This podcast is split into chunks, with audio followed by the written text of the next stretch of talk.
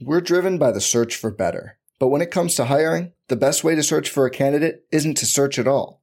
Don't search, match with Indeed. Indeed is your matching and hiring platform with over 350 million global monthly visitors, according to Indeed data, and a matching engine that helps you find quality candidates fast.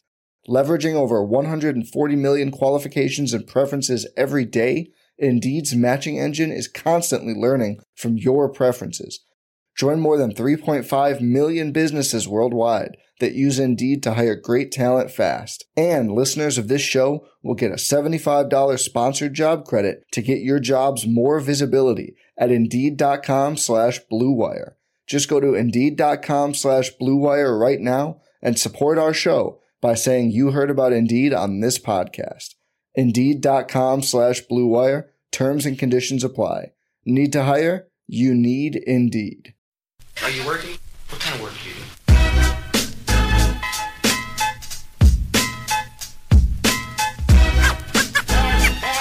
what is it you want to do when you grow up?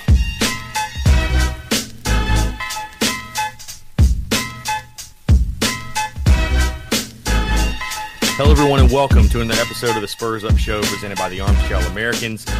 Tom, it's finally game week. That smell is in the air. Uh, South Carolina faces Coastal Carolina at noon on Saturday. SEC Network kick, the opening game of 2018.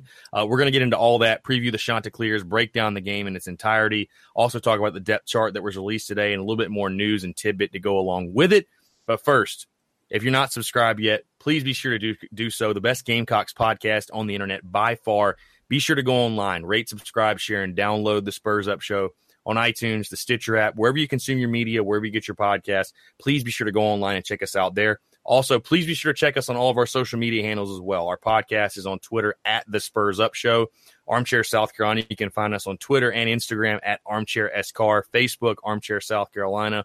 And of course, this is a podcast presented to you by the Armchair All Americans, armchairallamericans.com localizing your sports coverage content. Please be sure to go check us out on armchairallamericans.com for all of your latest breaking Gamecock news, coverage, our podcast. Of course, we're also covering th- things from fantasy to esports to gambling. So please be sure to go check us out, all of our exciting content there.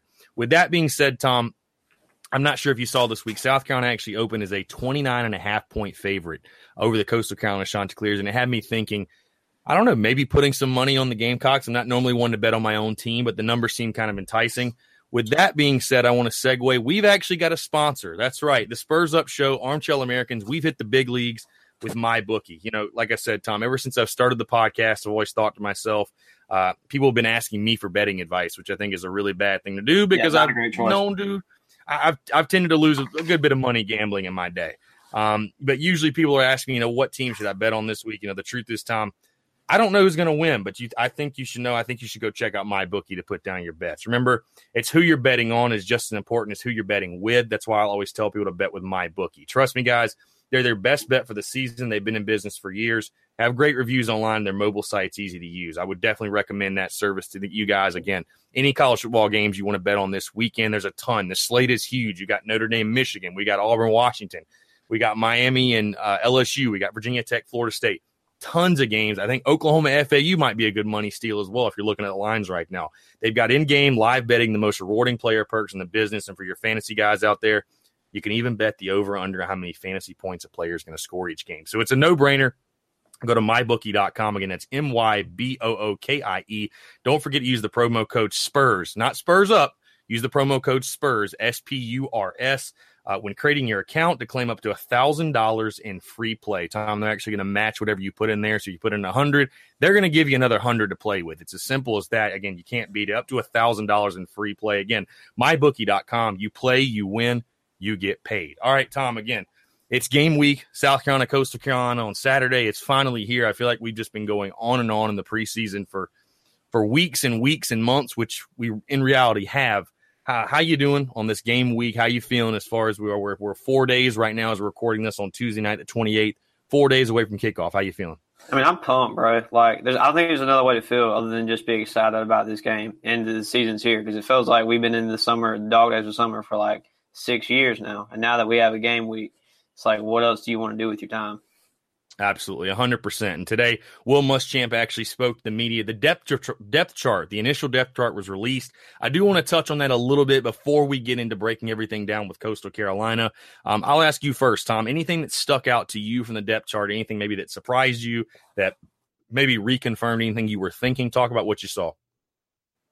I mean, I think the most surprising thing to me was seeing Jamyest Williams not being a starter at any position. Obviously, he's going to be a backup at safety and nickel behind um, Nick Harvey at safety and Jaycee Horn at nickel. But I just think not seeing him on a starting anywhere was kind of big to me. But I don't read too much in depth charts. I kind of go by what the coach says, and he says that, you know, regardless if people are in the depth chart or not, there are people who are third string, I guess who you could call third string, they're still going to play. Like a Rick Sanders, he wouldn't listen to depth chart, but I'm sure it. But he said in the press conference today that Rick and JJ and Barre are going to have the same amount of snaps almost, of snaps almost. So you know, just you know, listen to Muschamp to me obviously is a big deal. We know he had, he puts the depth chart into context, but I mean that, and I think no, not see Shane Hines is gone. You know, guy that just left the school and didn't basically got a tryout and decided that once he got told that he wasn't going to be the starter, just to leave. And I, you know, it's shocking. You know, you bring in a guy over the summer to come try out for a kicking position, he doesn't even make the team at all.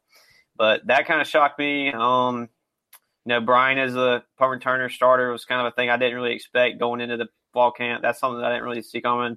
But other than that, I mean, most of it was pretty, you know, standard stuff. Most of what we expected. Yeah, I mean, you talked about the Shane Hines thing. That's definitely a freezing cold take. I think you and I both had. I know I predicted him to win the starting job, so yeah, way off. Put me on freezing cold takes. But yeah, again, like you're saying, I think you know I don't want to dive too deep into the depth chart because again, it's one must Muschamp talk today. It's not really about who starts the game; it's who finishes the game. And like when you talk about a guy like Jamyest Williams, again, I'm more so encouraged and impressed that JT Ibe is listed as the starting safety, even when he had short time to get ready. You know, he had the hip injury starting fall camp he's still a guy that's able to come in because he has experience. He's played on the big stage. He's played some really good football. He's going to be able to come in and start immediately for you. But a guy like Jamyest Williams is going to play. Yeah, he's going to play. I, it's he's going to play a ton. He, he he may start this game, not start that game. It's really not a big deal, especially in the secondary because those guys shuffle in and out so much, and they're just trying to get their best five, six, seven guys on the field. But you know, the the biggest thing I take away, Tom, this is something I've been thinking kind of over the last week, week and a half is – I really feel like for the first time since 2013, maybe you could argue 2014, but I'd say 2013. South Carolina's got some dudes. Uh, South yeah. Carolina has some dudes. When you take a look at their depth chart, um, you know, South Carolina, unlike Will Muschamp's first year, finally just isn't all freshmen. They did a great job, Will Muschamp has, of developing those guys, getting you some veterans, some veteran leadership, but also sprinkling in obviously some big time freshman talent. Uh, you know, a la Jaycee Horn, a Josh Vann, who is backing up Deebo Samuel, who I think is going to have a fan a pretty good year. He might be in limited action, but I think a guy again, like I've said before on this podcast, it's gonna that's gonna wow some people. That's gonna make you go, wow, that kid has some playmaking ability. That kid's explosive. So, um, like you said, I mean, I don't think overall, again, I don't think it's something to dive too too deep into. I mean, I think, like I said, I think Ibe starting at that other safety position was a little surprising to me. I, I would have probably thought it was Nick Harvey or, like you said, even Jam Williams. Um, but again, it's pretty impressive that Ibe was able to come in that quickly and make that big of an impression when I think he only practiced half of the uh, half of fall camp. So it wasn't a lot. I mean, yeah. Other than that, I mean, there's not a whole lot to take away from it. Um, like you said, I mean, I thought the big news for sure was you know Shane Hines. Uh, you know Shane Hines not even with the program anymore. I think he's going to go to Murray State. I think is what they said. Um, but either uh, way, yeah. Not even, um, I know. Uh, I don't think it's Murray State, but it's some it's some small Division two school in the middle of Michigan. Yeah, and I wrote it down today too, and I can't remember it for some reason. But anyways, him you know him just straight up leaving, transferring out, and then obviously the other big news that I'll just touch on really quickly from the the uh, the press conference today is you know no word on Josh Belk or Jamel Cook, and not sure what exactly this the NCAA is doing right now as far as dragging their feet. I mean, Tom's got his theories that the NCAA just hates South Carolina, which yeah, at this point you can't really argue otherwise, but yeah, it's going to be interesting to see. I mean, you know, will they get their eligibility? Will it come out tomorrow, Thursday, Friday? I mean, who knows? So um, something we'll keep an eye on as well. But again, it is game week. It's finally here. This week has just got a different feeling to it. There's a different vibe in the air, Tom. We all know that. Again, South Carolina hosts the, the uh, Coastal Carolina Chanticleers Saturday, September 1st, this Saturday at noon. Uh, game's going to be televised on SEC Network. Uh, South Carolina 1 0 all time versus Coastal. Um, that one meeting, fans will probably remember November 23rd, 2013, the Gamecocks defeated Coastal Carolina 70 to 10 That was in Williams-Brice. Stadium in a game that I was at and the game that was quickly, quickly over, was over by halftime. Um, South Carolina enters this one, like you heard me talk earlier. They're a 29 and a half point favorite. Over under set at 57. The Chanticleers went three and nine a year ago, just two and six in the Sun Belt. Um, sort of a fall for grace from those guys who used to really run the FCS. Um, Mhm. Chanticleers have seven returning starters on offense, five on defense. Um, so overall, twelve starters. I mean, not not a ton of returning talent, but again, this is a team that went three and nine a year ago, and again has fallen off of their perch, if you will, um, from where they used to sit in the FCS ranks. They did give Arkansas a scare a year ago, lost by one point in Fayetteville. Um, granted, that Arkansas team wasn't all that great, and we saw what South Carolina did to those guys, pretty much dismantled them. But um, you know, Tom, Tom, talk about before we kind of get into our breakdown, just kind of your feelings with this opener. You know, South Carolina 17 and one in their last 18 openers. I'm sure that's a stat plenty of Gamecock fans have heard during this week. Um, but 17 and one, that lone loss coming to Texas A&M in 2014. This is the first time, actually, I heard this stat, Tom. First time South Carolina is opening on a Saturday against a non-power five opponent since 2010 when they Wow. faced Southern Miss. Um, talk about just kind of your initial your initial feelings going into this game. I mean, I feel confident. You know, this is a team that you should take care of easily, and it should never be a close game, maybe except the first quarter. But I don't have any. You know, I don't have any real big concerns. They were three and nine last year. You know, obviously they have a head coach coming back that was had to take last year because of her health concerns. But I don't think he, he's going to make a big of a difference there unless they just recruited some guys I don't know of and just making big impacts that, with freshmen. But I think Carolina handles them easily. It's just, my raw opinion. I haven't really scouted coach so much, but there are obviously a lot of the things in the game could go wrong with Carolina, but I don't think it does. I think it's probably something that's going to be 17-7 going in a half, and and probably in, at the end of half, probably in the third quarter it'll be like twenty something to seven. I think I think Carolina's just too strong at this point. It's not going to be a, re, a retake of the Citadel. Yeah, no, I, it's so funny to hear people, you know, talk about that. I went on the radio last week, humble brag, and and uh, had had they asked me basically about that Citadel game, and th- this is just a completely different South Carolina team than that team was in 2015. I mean, that team was falling apart. The wheels had pretty much fallen off at that point. Um, and, And South Carolina, go ahead. At the, plus, at the time, the Citadel was like one of the top five or six FCS schools in the country, and the way that South Carolina was playing, kind of wasn't shocking when you really look at it that they lost that game.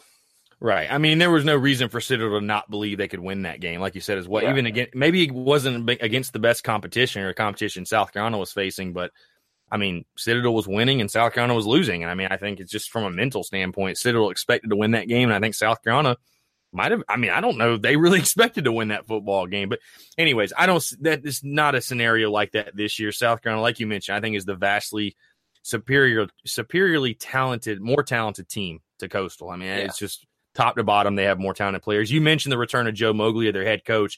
Uh, he missed all of 2017 due to health concerns. Um, you know, Tom, talking about some of the biggest storylines coming this game for me.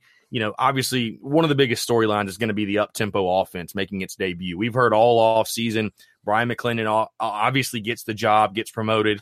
Um, during the offseason. Dan Werner gets hired as well. Jake Bentley talked today to the media, said that, you know, the offense is 100% in, everything's installed.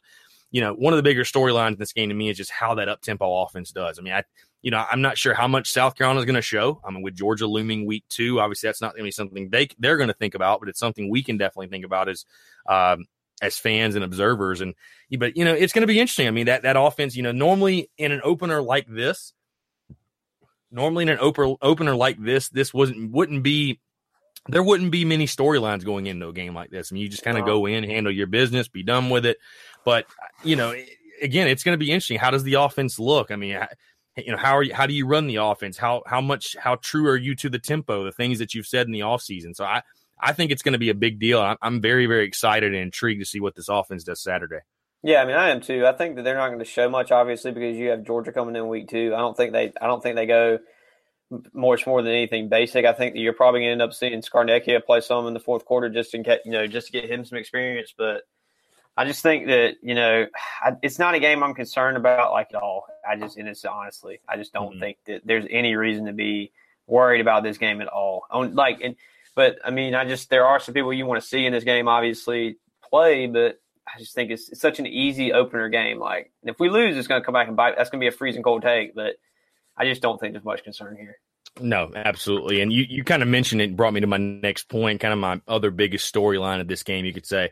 Just sort of the new faces we're going to see. Not only, you know, on the defensive side of the ball, I'd say replacing Skai Moore, other guys like that at corner in the secondary, but also just the influx of young players that are going to get action on Saturday. I mean, I, I think you made a great point. This is a game South Carolina should win handily. I don't think this this should not be a close game. Um, it's going to be interesting to see the amount of young guys that get out there with the new red shirt rule that we've all talked about in the offseason because guys can get up to play up to four games and still get their red shirt. So, how many youngsters will we see? Will we see, you know, a Josh Vann get multiple catches? Will we see a guy like Dakereon Joyner get his first collegiate action? I mean, it's it's going to be very interesting. Will South Carolina be able to maybe get some young uh, young guys on the line of scrimmage? I think would be really beneficial for the Gamecocks to sort of develop some of those guys. So, if they're able, you know, how are they able to get those youngsters in? And for me as well how do those youngsters react? Those freshmen react? Even, you know, a guy like Jaycee Horn, as talented as he is, how does he react when he plays in front of 80,000, 85,000 people yelling and screaming first time ever? I mean, it's going to be interesting to see how those guys do as well.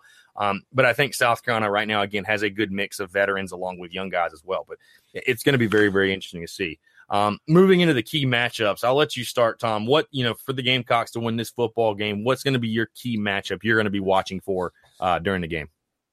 I mean, obviously, you have to look at our line of scrimmage against theirs when it comes to defense and offense because I want to see a difference when it comes to how much push can the offensive line get and open up the run game for Rico Dowdle, AJ Turner, and Tyson Williams. Because last year you didn't see that a whole lot. You know, there were holes, but they were small and they closed quick. You know, but I think this year the offense line is going to be improved to me. I think they'll handle Coastal's defense line pretty easily, but you know, when it comes to the defense line, I want to see can they establish a pass rush? Because if you because if you can't establish a pass rush against Coastal with four guys, there's no way you're going to do it against Georgia. And I think that's going to be a big helpful sign for a lot of people is whether or not South Carolina can get a pass rush against Coastal early and go ahead and get them down fast and get a bunch of three and outs.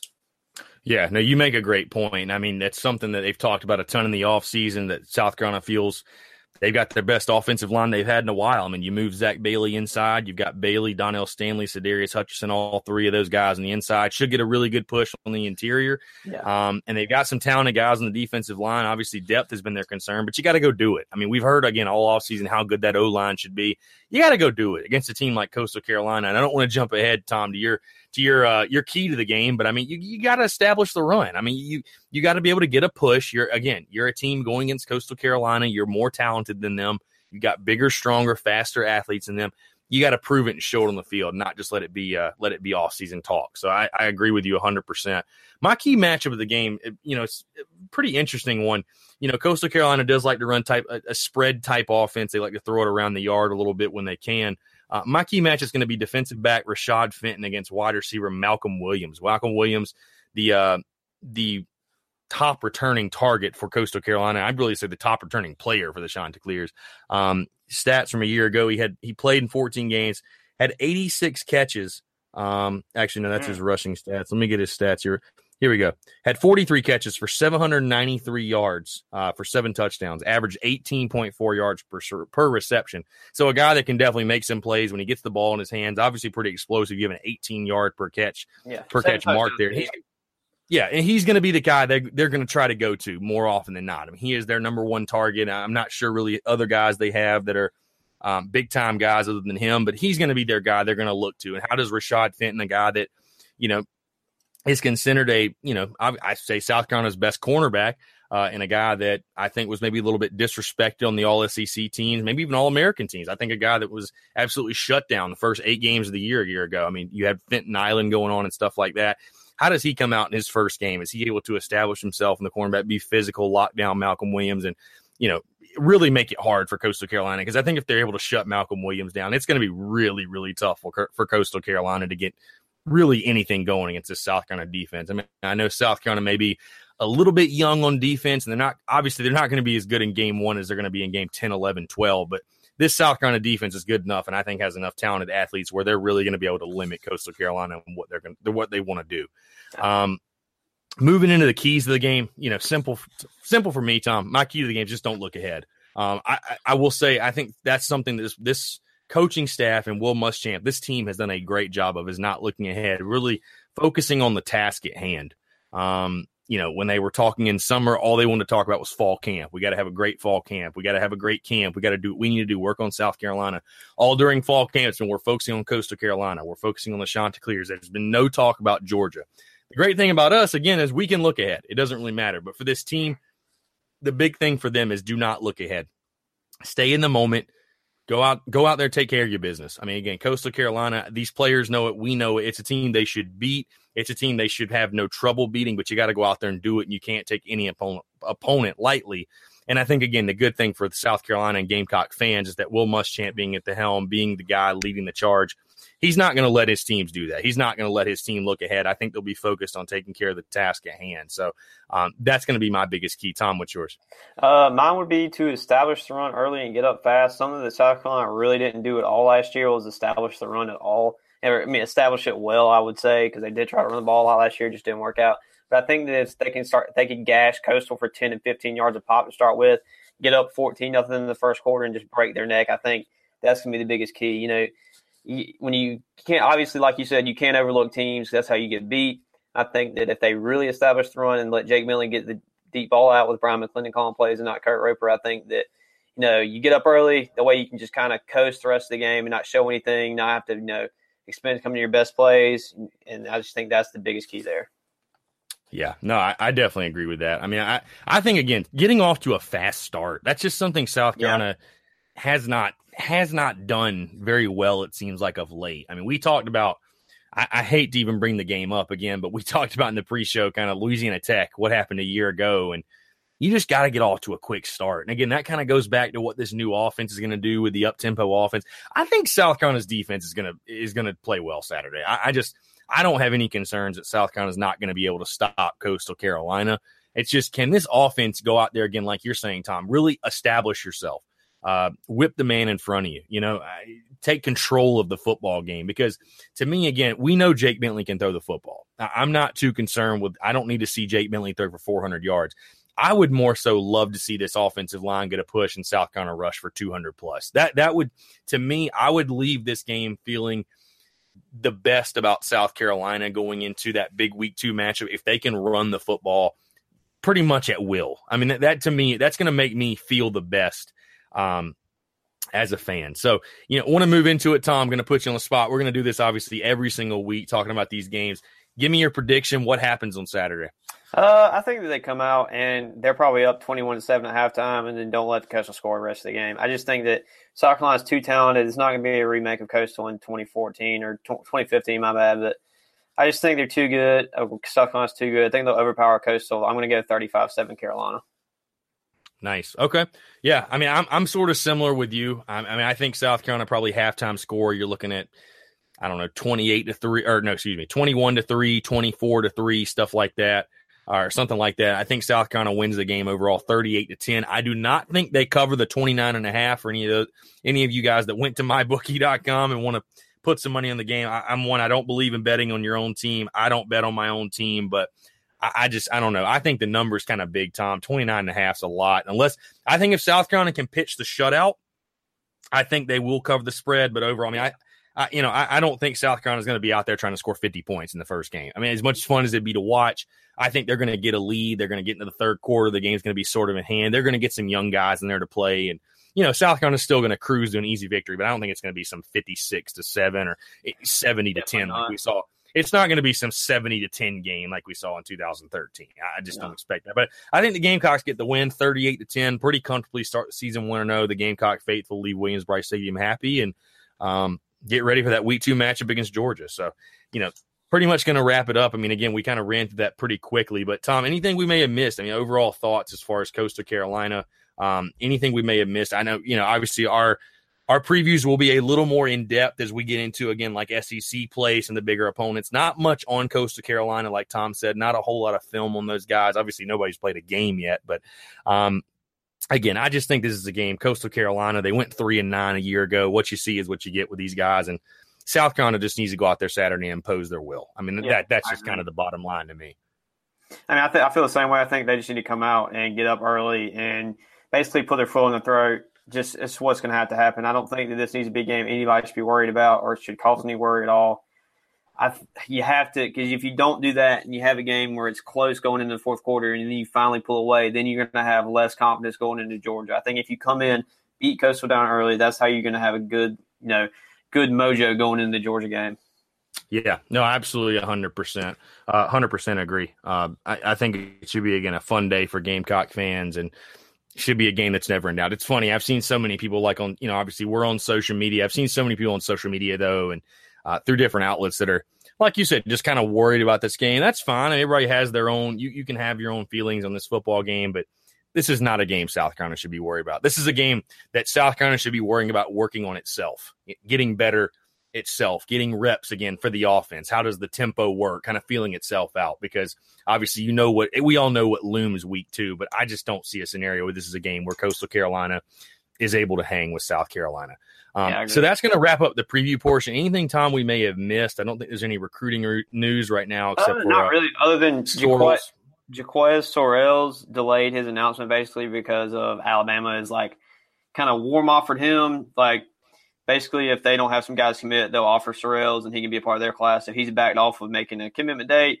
But South Carolina's obviously still in good standing if you know if Alabama doesn't offer him. But and then obviously, here's another thing: they added a spot in the 2019 class because of Shane Hines not enrolling in class, so his scholarship didn't didn't count against the 2019 class. So they have like 23 spots now, I think, instead of 22, something like that. They have about four more spots. They have another spot open. Gotcha. Yeah, no, that's a great point you make about the 2019 class. I didn't even think about that with Shane Hines, but yeah, that should should make an impact as well for sure. Again, it's crazy to think that Hines came as a grad transfer and then left, but you know, you just kind of never know in these situations. But again, that's pretty much going to wrap it up for us. Oh, also before we go, Battle Armor video dropped literally as we pressed record on this podcast. South Carolina going with Garnet, Garnet, White, but the Garnet helmets have the black Carolina script. Tom, Give me your thoughts. What do you think about the unis? Uh, I like it. I wish they would have gone like all garnet, like you've been saying. And I just, I just, I don't know. I, I'm kind of eh on it. I like it, but I wait if they do stuff to the field with the script logo, I'll be more excited. But if not, then I'm just like it's kind of like a just a one game thing. I'll be like, well, it was cool for like a day, and then now I'm over it. Yeah, I, like I told you before, Tom, I, I don't want to get absolutely crucified on Gamecock Twitter, but if you want to do so, I'm at CPhilly19 for my personal account if you want to come at me. But I was expecting a little bit more. I think just because of some of the mock jerseys and helmets we had seen on social media, but overall, it looks really sleek. Obviously, the helmet looks really, really good. Nobody's going to deny that. But like I told you, Tom, if you're going to go garnet, garnet, go with the garnet pants. I just don't understand – why South Carolina? I mean, you, here's what I don't get, Tom, and this might be even more of a hotter topic than previewing the Coastal Carolina game. You wear them in pictures all the time. You're on the poster in all garnet. Why can't you wear all garnet in an actual game? Maybe I just saving it for a big game, bro. You never know. It it just I don't know. I can't plug two and two together. But overall, I'm again I'm not going to complain. The unis look great. The garnet the uh, the Carolina script looks awesome. I'll have my Carolina script on. They're obviously encouraging everyone to wear it. I'll have my Carolina script polo with my uh with my Carolina script visor as well. I'm to be decked out. I mean, I'm to be ready to go like I always am. But um, yeah, I mean, it should be a lot of fun. Again, South Carolina, Coastal Carolina, noon kickoff. Football season is finally back. The podcasts are obviously going to be starting to be, get a lot more fun and a lot more juicy as we get kicked off and have some real football to talk about. Um, that's going to wrap it up for this portion. We have a really, really special interview with Langston Moore. Um, sideline reporter for South Carolina. For those, you know, pretty much everyone listening probably knows he played defensive tackle for the Gamecocks from 1999 to 2002. Was also in the NFL from 03 to 08. Again, is the sideline reporter for the Gamecocks has been since 2012. Uh, also, also the co-author with Preston Thorn, who was a Gamecocks captain on the 2004 team, uh, co-author of the Just a Chicken children's book. So please be sure to enjoy this interview. Before we get to that interview, it's an interview brought to you again by our friends over at MyBookie. Again, all the all the big time college football games this weekend, Tom. I would only recommend a service to my to our listeners that's been good to me. Obviously, I don't want you to go to some other trash gambling website, lose all your money, and then we lose we lose your subscription to the Spurs Up Show because you're going to blame me for the website. That's not going to happen with MyBookie. That's why I'm urging you to make your way there. You win, they pay. They've actually got in-game live betting, most rewarding player perks in the business. And again, for you fantasy guys, it's crazy to me because I'm actually about to have my fantasy football draft. You can even bet the over/under how many fantasy points a player is going to score each game. Absolutely, I've never heard of something like that. Yeah, Uh, join now. MyBookie's going to match your deposit dollar for dollar. Use the promo code SPURS. That's S P U R S to activate the offer. Visit MyBookie online today. That's going to be M Y B O O K I E. Don't forget to use the promo code SPURS when creating your account to claim up to thousand dollars in free play. You play, you win, you get paid. Enjoy this interview with Langston Moore. We will catch you guys next week to recap Coastal Carolina game and preview the Georgia Bulldogs.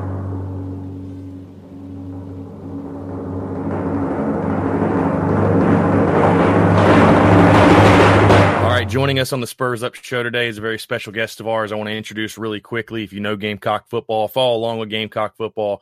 Uh, there's a good chance you know who he is. Former Gamecocks defensive tackle, played with the Gamecocks from 1999 to 2002. Uh, had a quick stop in the NFL from 2003 to 2008. Played in Cincinnati, Arizona, and Detroit. Uh, is also the Gamecocks sideline reporter since 2012, and also the co-author of the Just a Chicken series, book series. Um, please have on Langston Moore on the show. Langston, appreciate you taking out the time. Yeah, thanks for having me, man. I appreciate it, man. What better thing to be talking about the football right now?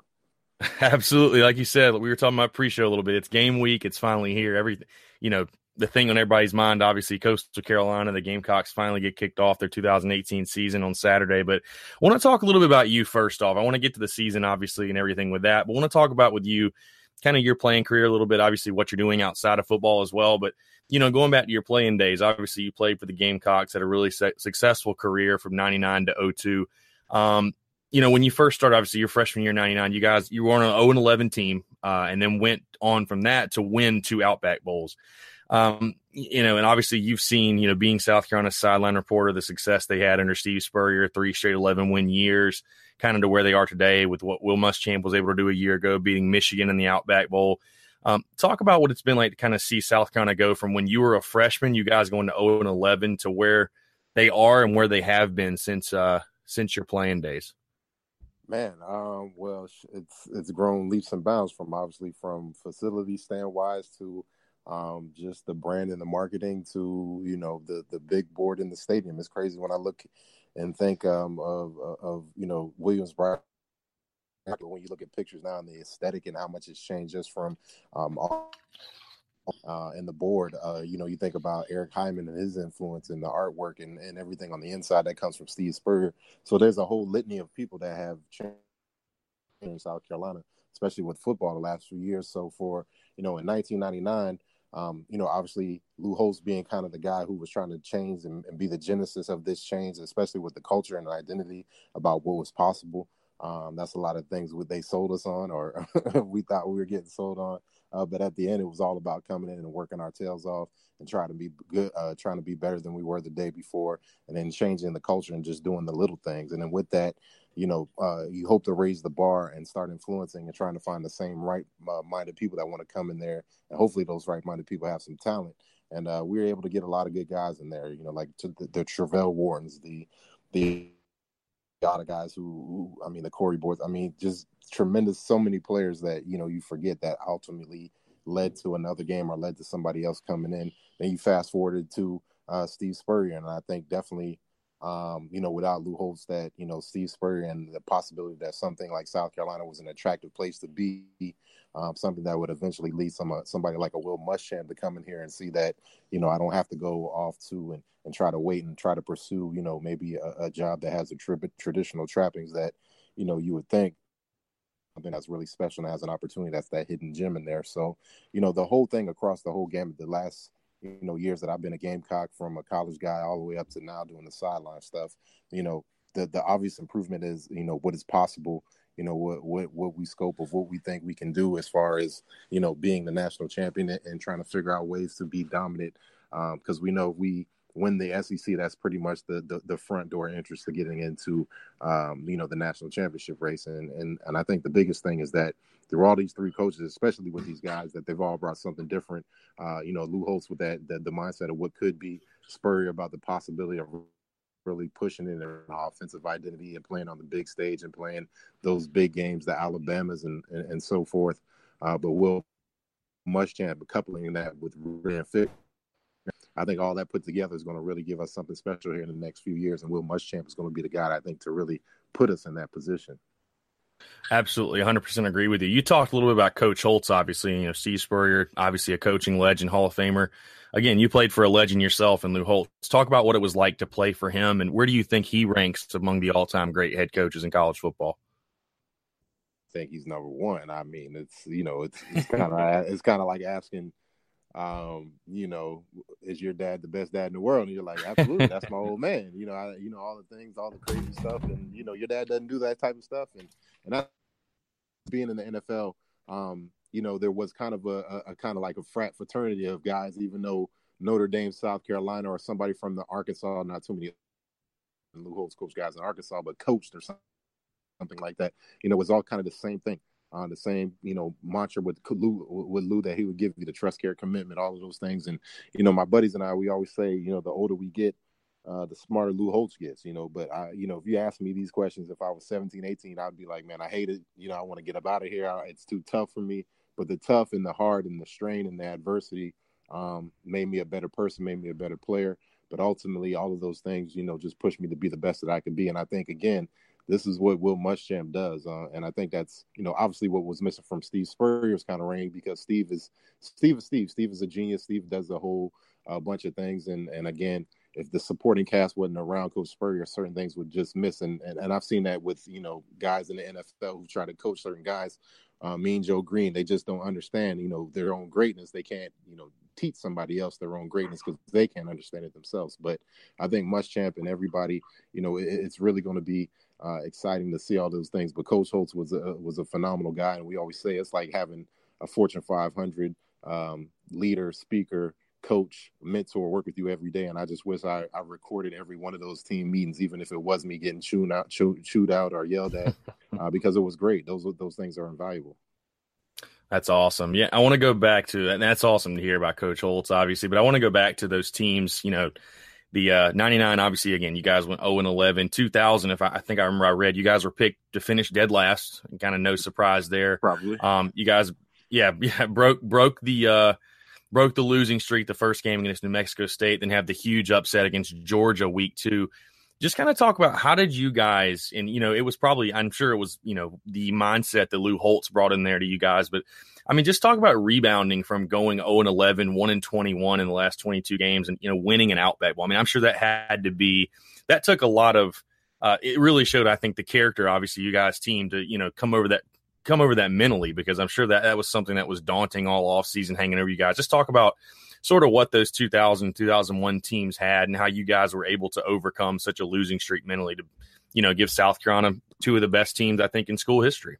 Um, you know, I, I think the biggest thing was just between the years uh, being healthy too helped a good bit too. Having some guys that came in, um, players that panned out, young guys. Um, but you know, just the you know the way of find finding ways to win football games and following the plan. You always hear Coach Holtz and always these Coach Holtz coach team. They always talk about the plan is infallible. Charlie Charlie Strong talks about it all the time.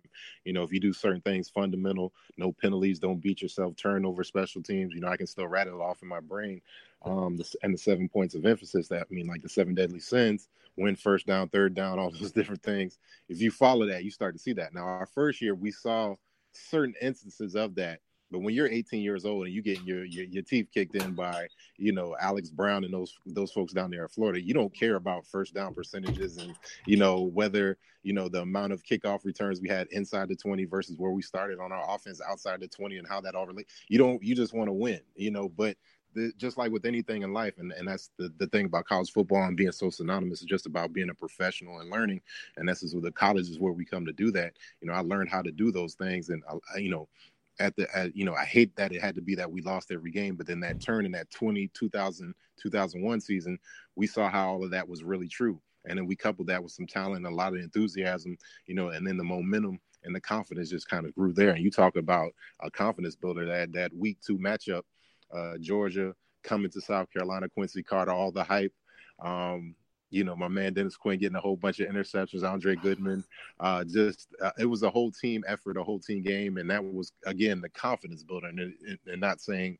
Uh, I mean, obviously, this 2018 Gamecock team is, is heads and tails talented and, and has so much more skill than we ever could in our 2000 year. But I think getting an early win in week two, I think there's something special for Gamecock folks and, and for this team and, and, around this program. We really love to play Georgia, play them at home midday, and that really propels us and gets us going really into the season and possibly might be one of the special seasons in uh, Gamecock history here. Yeah, no, I agree 100% with you. I was going to say, I 100% agree that, you know, Georgia sort of, when it's in that week two slot, just sort of sets the tone for the year. And I think this year is going to be no different, honestly. Uh, moving to 2018, we started talking about a little bit.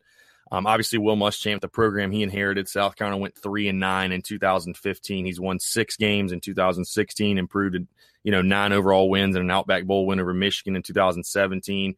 South Carolina's been kind of a trendy pick, if you will, this season. There's a lot of hype, a lot of buzz. I'd say the most – the most hype around the season since 2014, if you will. Just talk about how impressed have you been with the job Will Muschamp has done, you know, taking over a program that was three and nine, that was a little down and out, and what he's done in, in going into his third overall season. Well, obviously the big thing is recruiting, um, getting getting a lot of guys excited, getting a lot of young guys to come in here, but picking the right guys and hitting on a lot of these guys. You know, we put a lot of effort into Jam, uh, we put a lot of effort into guys like DJ and Wonnum recruiting, recruiting these guys and coming in there, and obviously they playing and playing at a young age.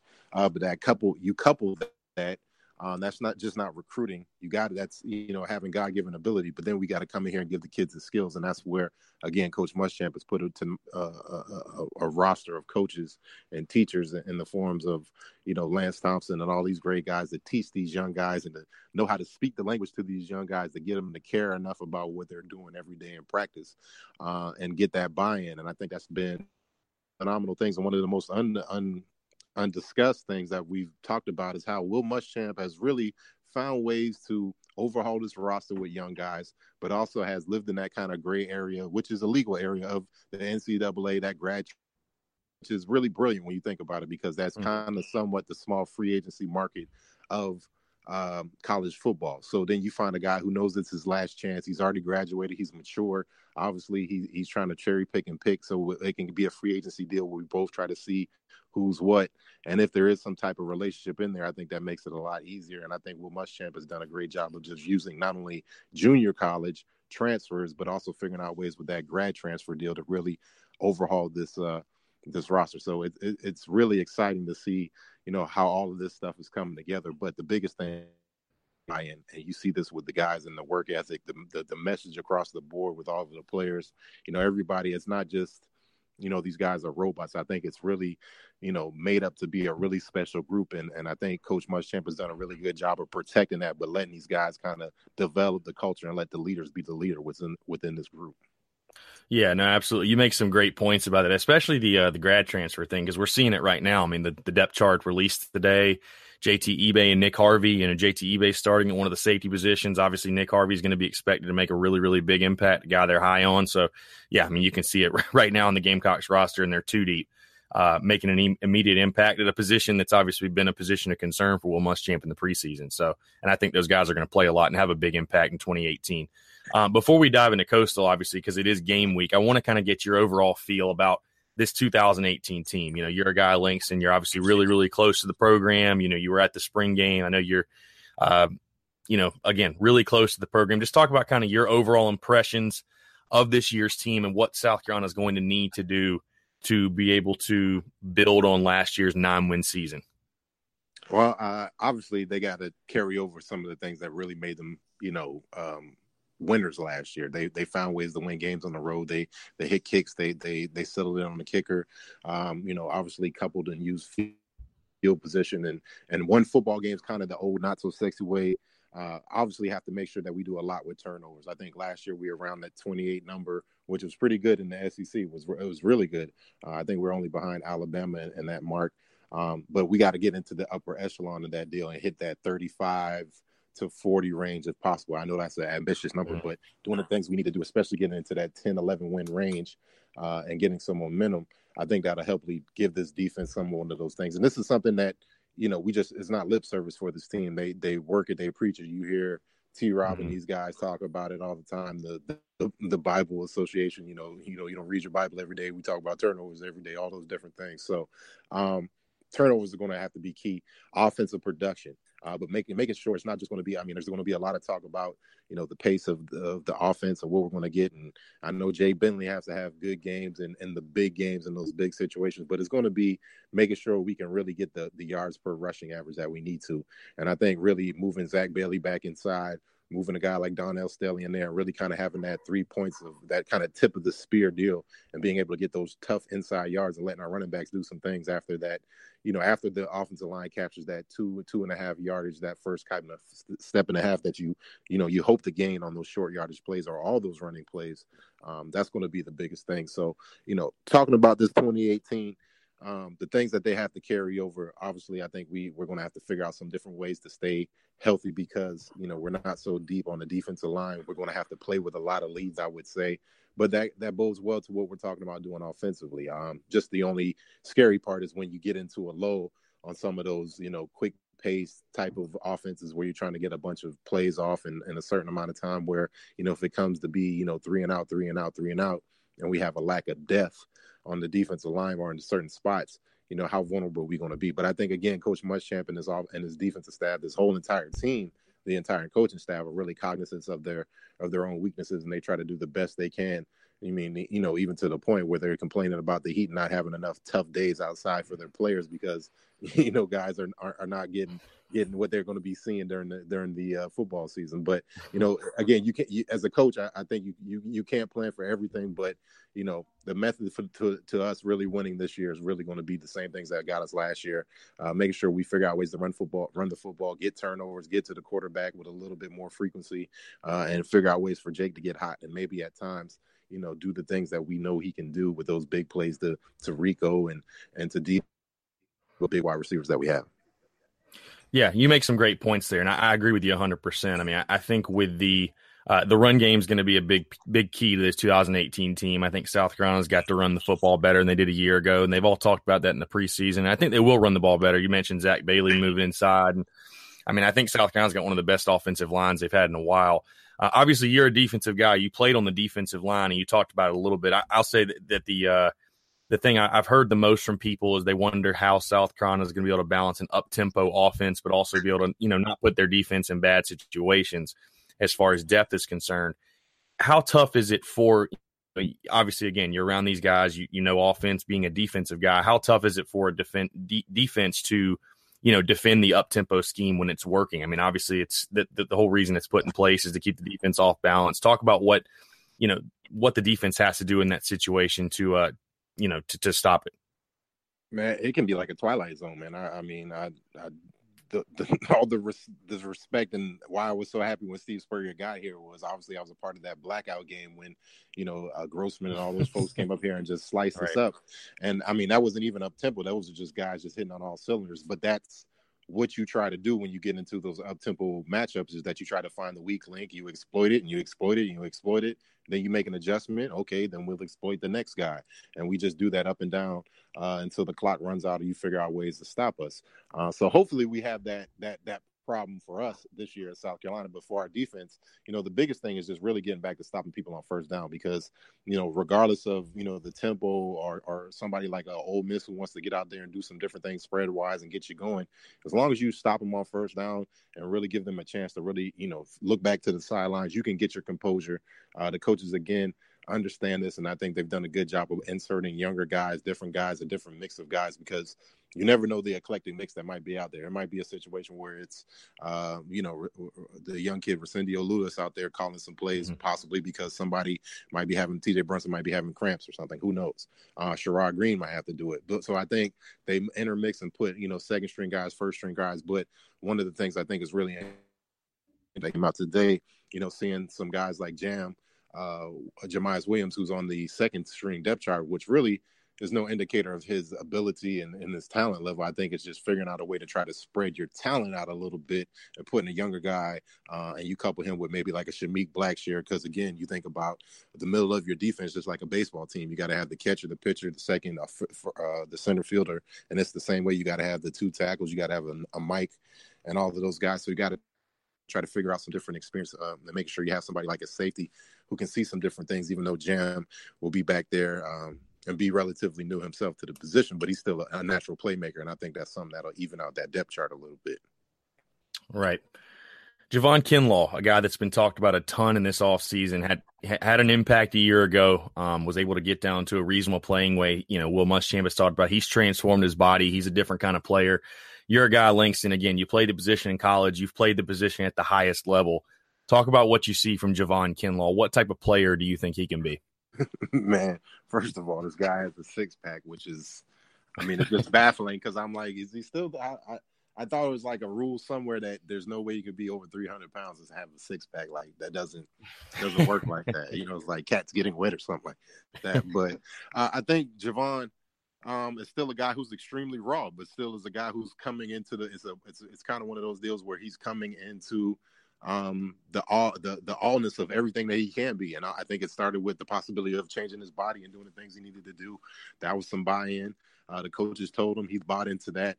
Uh, goes down to the technique, being a leader, but also uh, the biggest thing I like is seeing some of his persona come out because with that, um, I think that'll be give him the confidence to go out there and play and do what he needs to do on the football field. And the more comfortable I think you are in your skin as a player, just you know on on camera, off camera, um, the more ability you have to go out there and make some plays, but also be a leader for a lot of these guys on the team. So um, the biggest thing for Javon, I think, is he still has a super high ceiling. You know, there's been a lot of talk, of course, of him having, you know, one of those years where he just goes out there and does some things and you get mm-hmm. get a high draft grade and be out of here.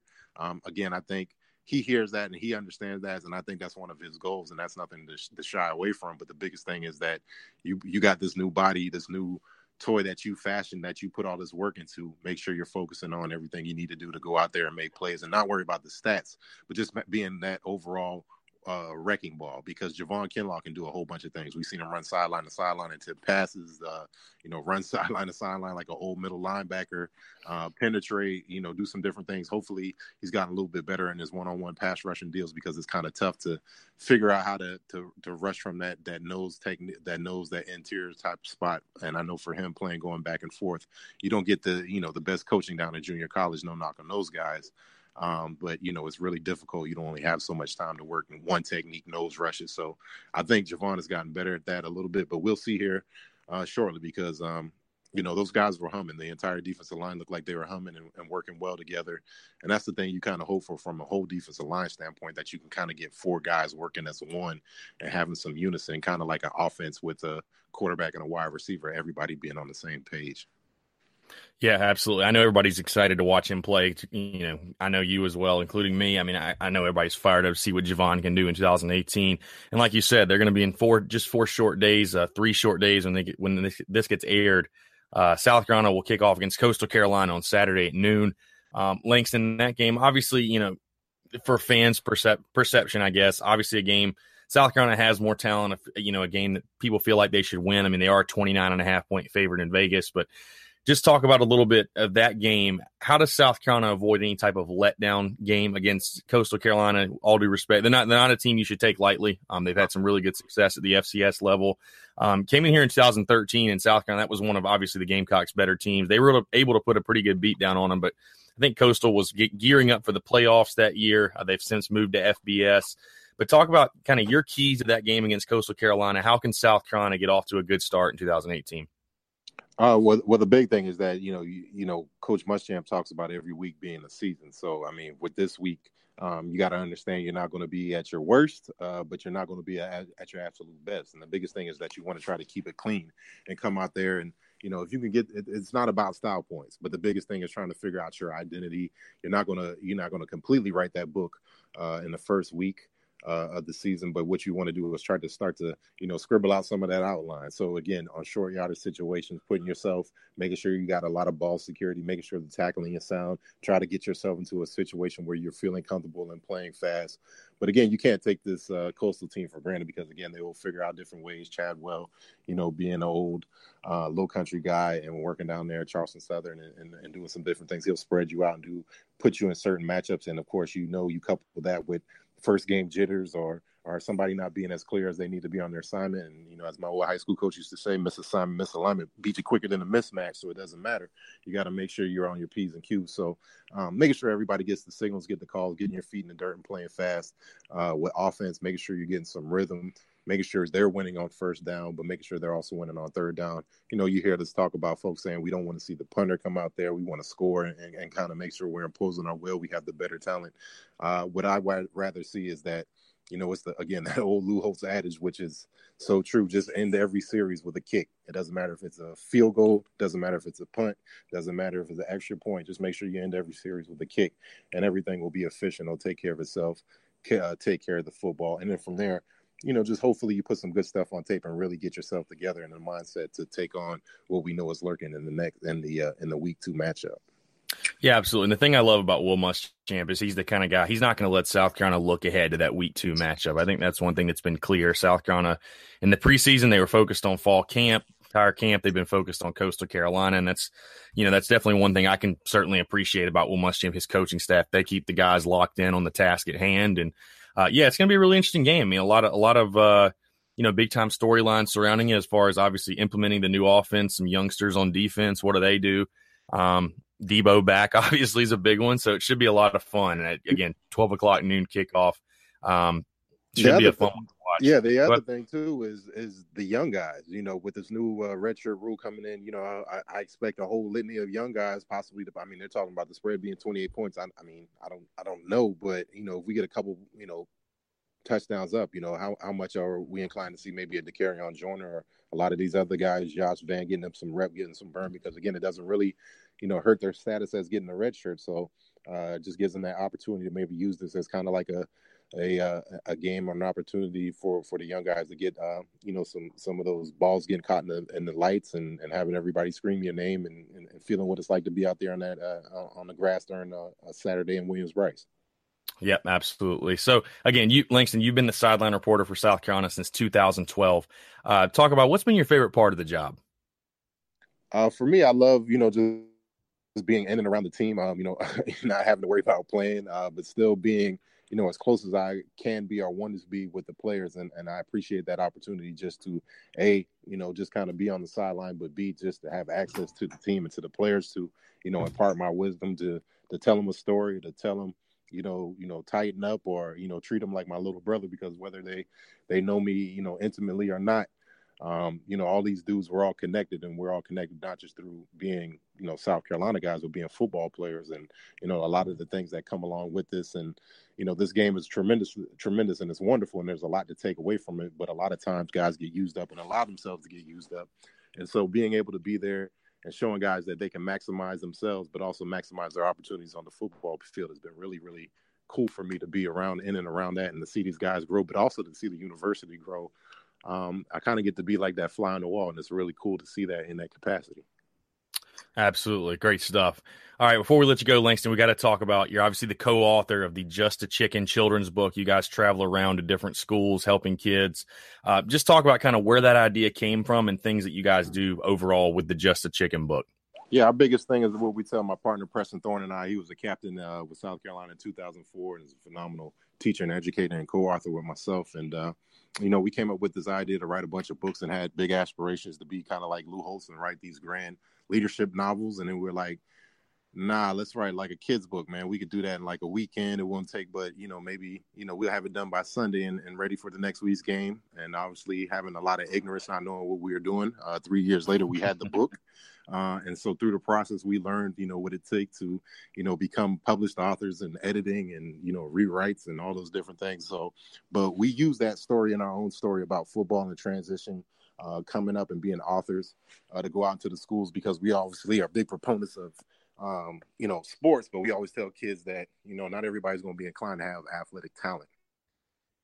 Uh, Absolutely great stuff. Hey, before we let you go, Langston, we're going to wrap it up. Let everybody know where they can find you, um, where they can hear you. Obviously, you're sideline reporter for South Carolina, where they can listen, uh, and also where they can buy the Just a Chicken book as well.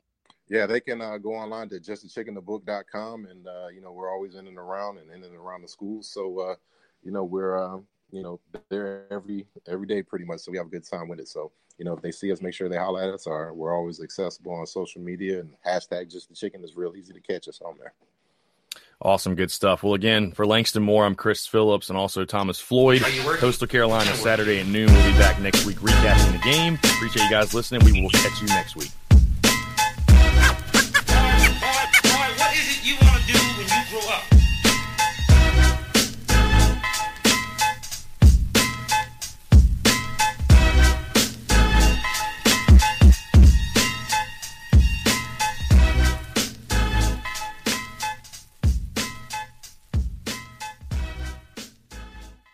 I'm Mark Chapman. Welcome to the Planet Premier League podcast. Each week, Cesc Fabregas, Nedum Onuoha, and myself talk all things Premier League. As a player, you don't have time to talk. No. You don't have time to make a plan. You just need to deal with wave after wave after wave. We watched Coach Carter, and he said, "Oh, afterwards, the game's just about doing this for your teammates." And I remember looking around halfway through the film, and half the squad was asleep.